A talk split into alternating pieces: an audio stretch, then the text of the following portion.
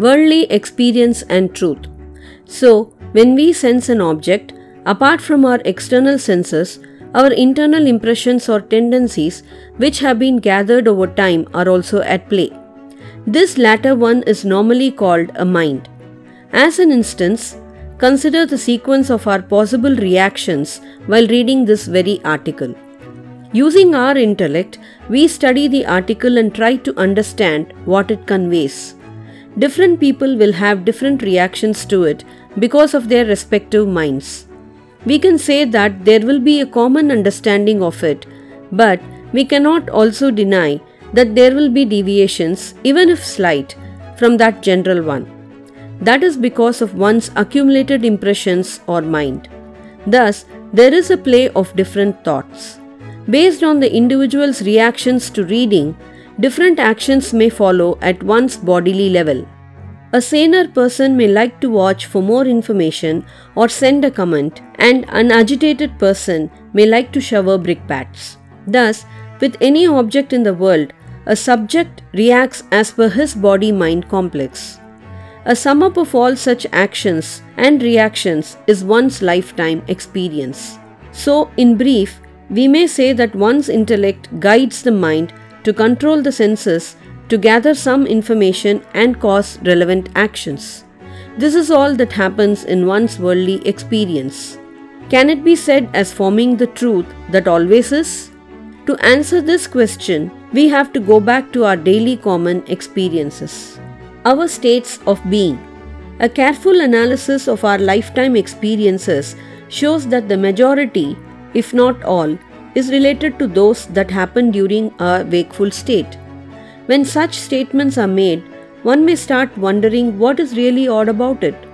Because that is when we enjoy our life and perform all of our actions.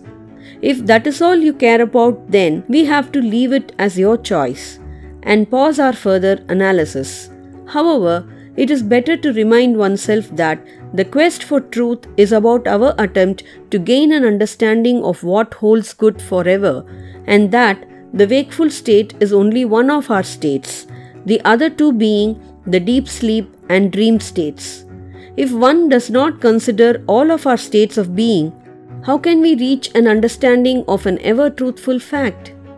Psychologists will explain them as alpha, beta, etc. levels of our being. But a moment's thought will tell us that all those explanations are for another wakeful being, but not for the subject who goes through those respective states.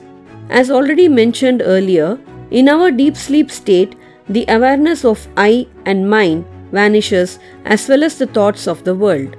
So, the natural question is to ask whether we cease to exist then just because we are not aware of ourselves.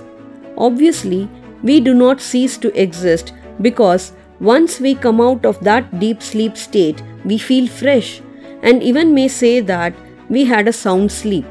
That implies that we had indeed experienced the quietness while in that state, which is what we narrate subsequently. So, if one did not exist then, how could one have had that experience? Then, what were we in that state of non awareness? Our third state of dream possibly may throw some light in answering that question. Ancient sages who had contemplated these matters had described the dream state of us as a real boon to human beings. Why so? Because it continually reminds us of the need to pursue our quest for truth in our wakeful state because of certain similar happenings in the dream state. Let us imagine that we dream of a tiger chasing us. As long as we sleep, the tiger chase shall appear to be a real event to us.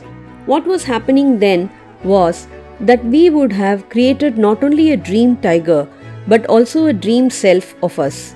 In other words, the dreaming person had created a dream image of himself as the one being chased and a dream world in which the tiger was an object. That scene would last until the moment of his waking up, after which he realizes that none of those creations or experiences was real. They appeared to be real throughout the dream only.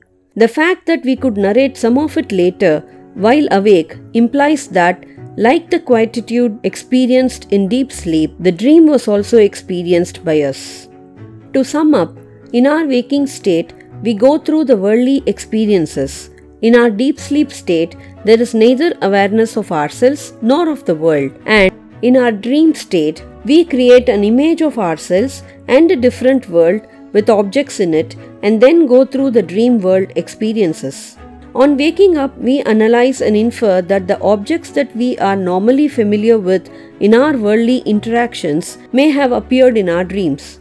Sometimes the objects and experiences totally unknown to us also may come up in our dreams. Since that is entirely personal to us, we alone can conclude that they must have been part of our imagination or thinking which had left some impressions in our mind without our conscious participation. Thus, the major difference between the wakeful and dream states is that the objects and experiences are real in the respective state but last longer in the wakeful state.